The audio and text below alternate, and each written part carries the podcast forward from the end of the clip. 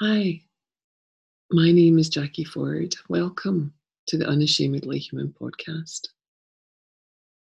Like the dude said when he started the podcast, this podcast is really about helping you get out of your head and into your life and into your heart.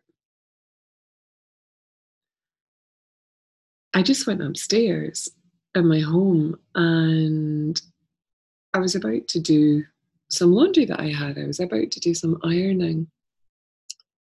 And the room where I've set up the ironing board and the iron has this gorgeous oriel window, so it's kind of like a half half moon shape. And as I stood in the window about to iron, I was looking out to the Firth of Clyde, which uh, eventually becomes the Irish Sea. It's just it's beautiful. It's such an inspirational space to to do your laundry for God's sake. And as I stood there, I was just absolutely filled with this feeling of, of love. My, my eyes filled and my heart just felt so full. So I switched my iron off and I came downstairs because I want to talk about love. I want to talk about the misunderstandings and the confusion and the hurt and the pain that we cause ourselves when we think of love.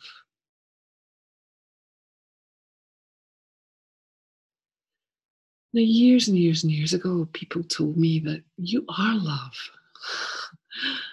yeah, and I didn't get it. I thought love was something outside of myself, something that I got when I was with the right person that I would feel, something that felt incredibly fragile, something that could be given and taken away. And we all know those labels unconditional love, conditional love, tough love, fierce love, passionate love. We have all these different ways to describe love.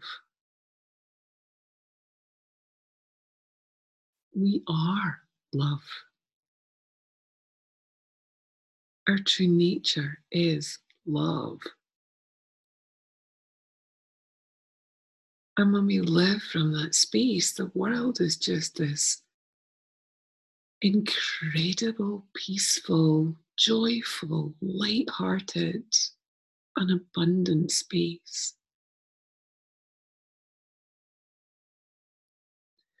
When I look back on the relationships that I had as a, a young woman, the romantic relationships I had as a young woman, I was permanently on edge. I was waiting, waiting for something to go wrong or waiting for either of us to find fault with the other person. Judging, busy minded, so freaking busy minded. I don't think I ever settled. I would have moments of settling, but it wasn't a space that I was in persistently with my partner you know how this goes. Do they like me? Do they like my family? Do they like what I'm wearing? Hell, do I like what I'm wearing? It just seems to be. It was. It was a totally outside in experience. So my relationships were very strange because I was so busy minded, so up in my head, listening to all the thoughts and everything that was going on, that I never settled. And then I met my husband. Well, obviously, he wasn't my husband when I met him. I met this guy.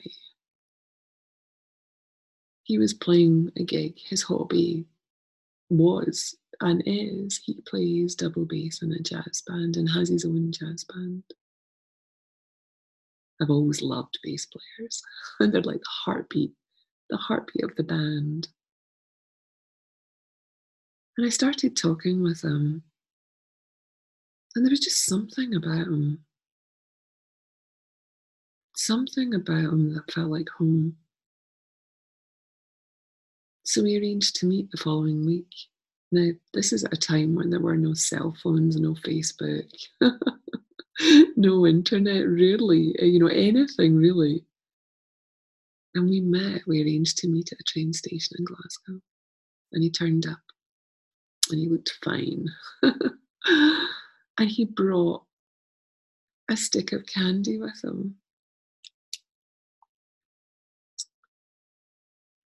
He said, I didn't know if you'd like flowers, so I brought you this candy. It was so sweet. Meaning the jester, not the candy. I didn't eat the candy. I still have that stick of rock or candy that he gave me 28 years ago. It's still in its wrapper. It survived three kids, four house moves. God knows how many job changes. Grandparents dying, parents dying. Let's stick a rock still there.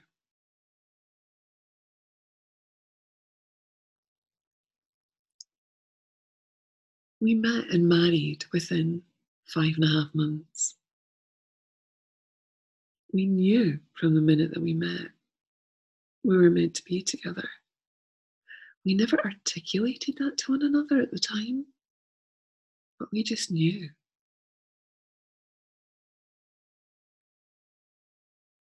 So here we are, 20 years later.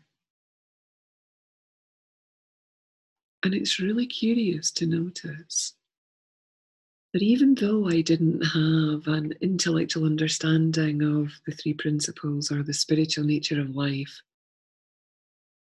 I knew, he knew that we were meant to be together. And from that space, we both fell into quiet minds. There was no game playing. There was next to no judgment. It was beautiful. We were living from mind.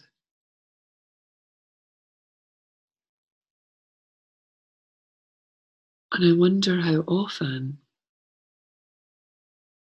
when we're even with the people we love, not necessarily our, our romantic partners, but with anyone, how often we fall into that space of a quiet mind, fully present, nothing on your mind, just pure essence.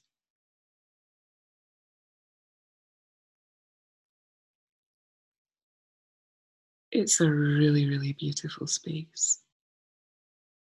And it's a space where intuition is so readily available to you. To hear what the other person isn't saying,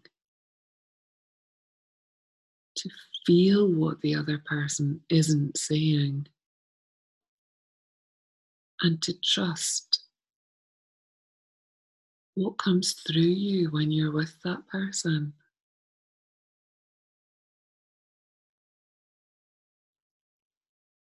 As you all know by now, my husband Jerry, who I often refer to as Mr. Lovely, and I have three gorgeous, tenacious daughters. Oh my God, it's not been easy.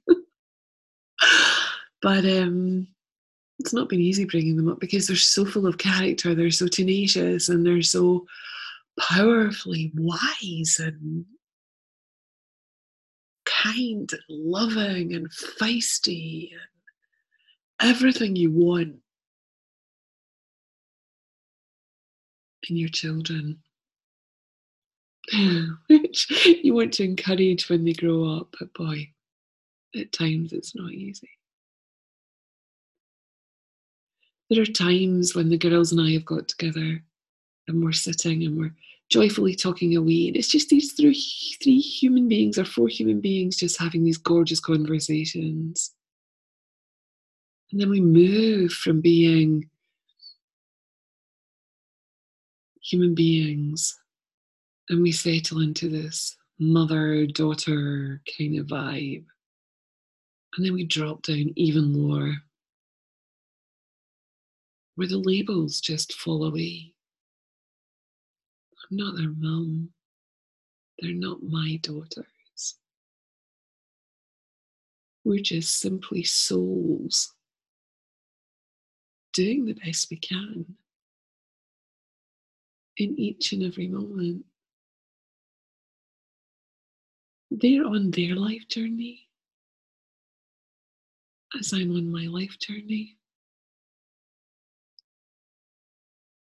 And that love, that feeling of compassion and tenderness and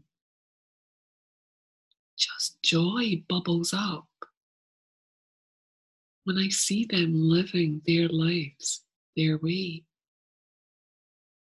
Who am I to judge? Who am I to have an opinion? I've always said that the fiercest love that we can ever give to another soul is to not get in their way. Unless, of course, you know, you know they're going to cause themselves some kind of physical harm.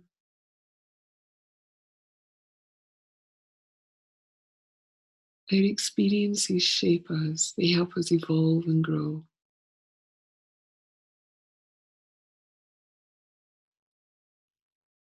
For years, I, I knew it, but I didn't really know it. And as a mom, I would kind of try to shield her daughters from certain experiences. And then I saw it. I saw that it wasn't my place to get in their way. They had to learn. They had to learn and evolve and grow experientially, not just intellectually. We all do. That's why I'm not afraid of my experiences. Experience is experience. We label it as good or bad or frightening or sad. When we step into pure consciousness, it's simply experience. And yet, at times that experience sucks, it doesn't feel good. But we learn. We learn from it.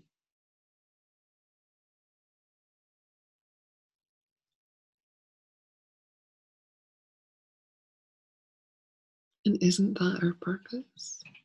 To learn, to learn about life, to evolve and to grow so that we can in turn help other people evolve and grow, whether that is your life partner, whether that is your children, the people you work with.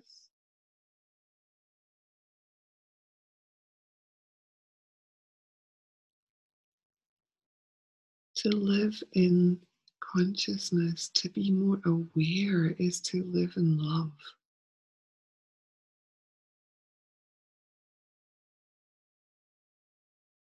It's a beautiful space.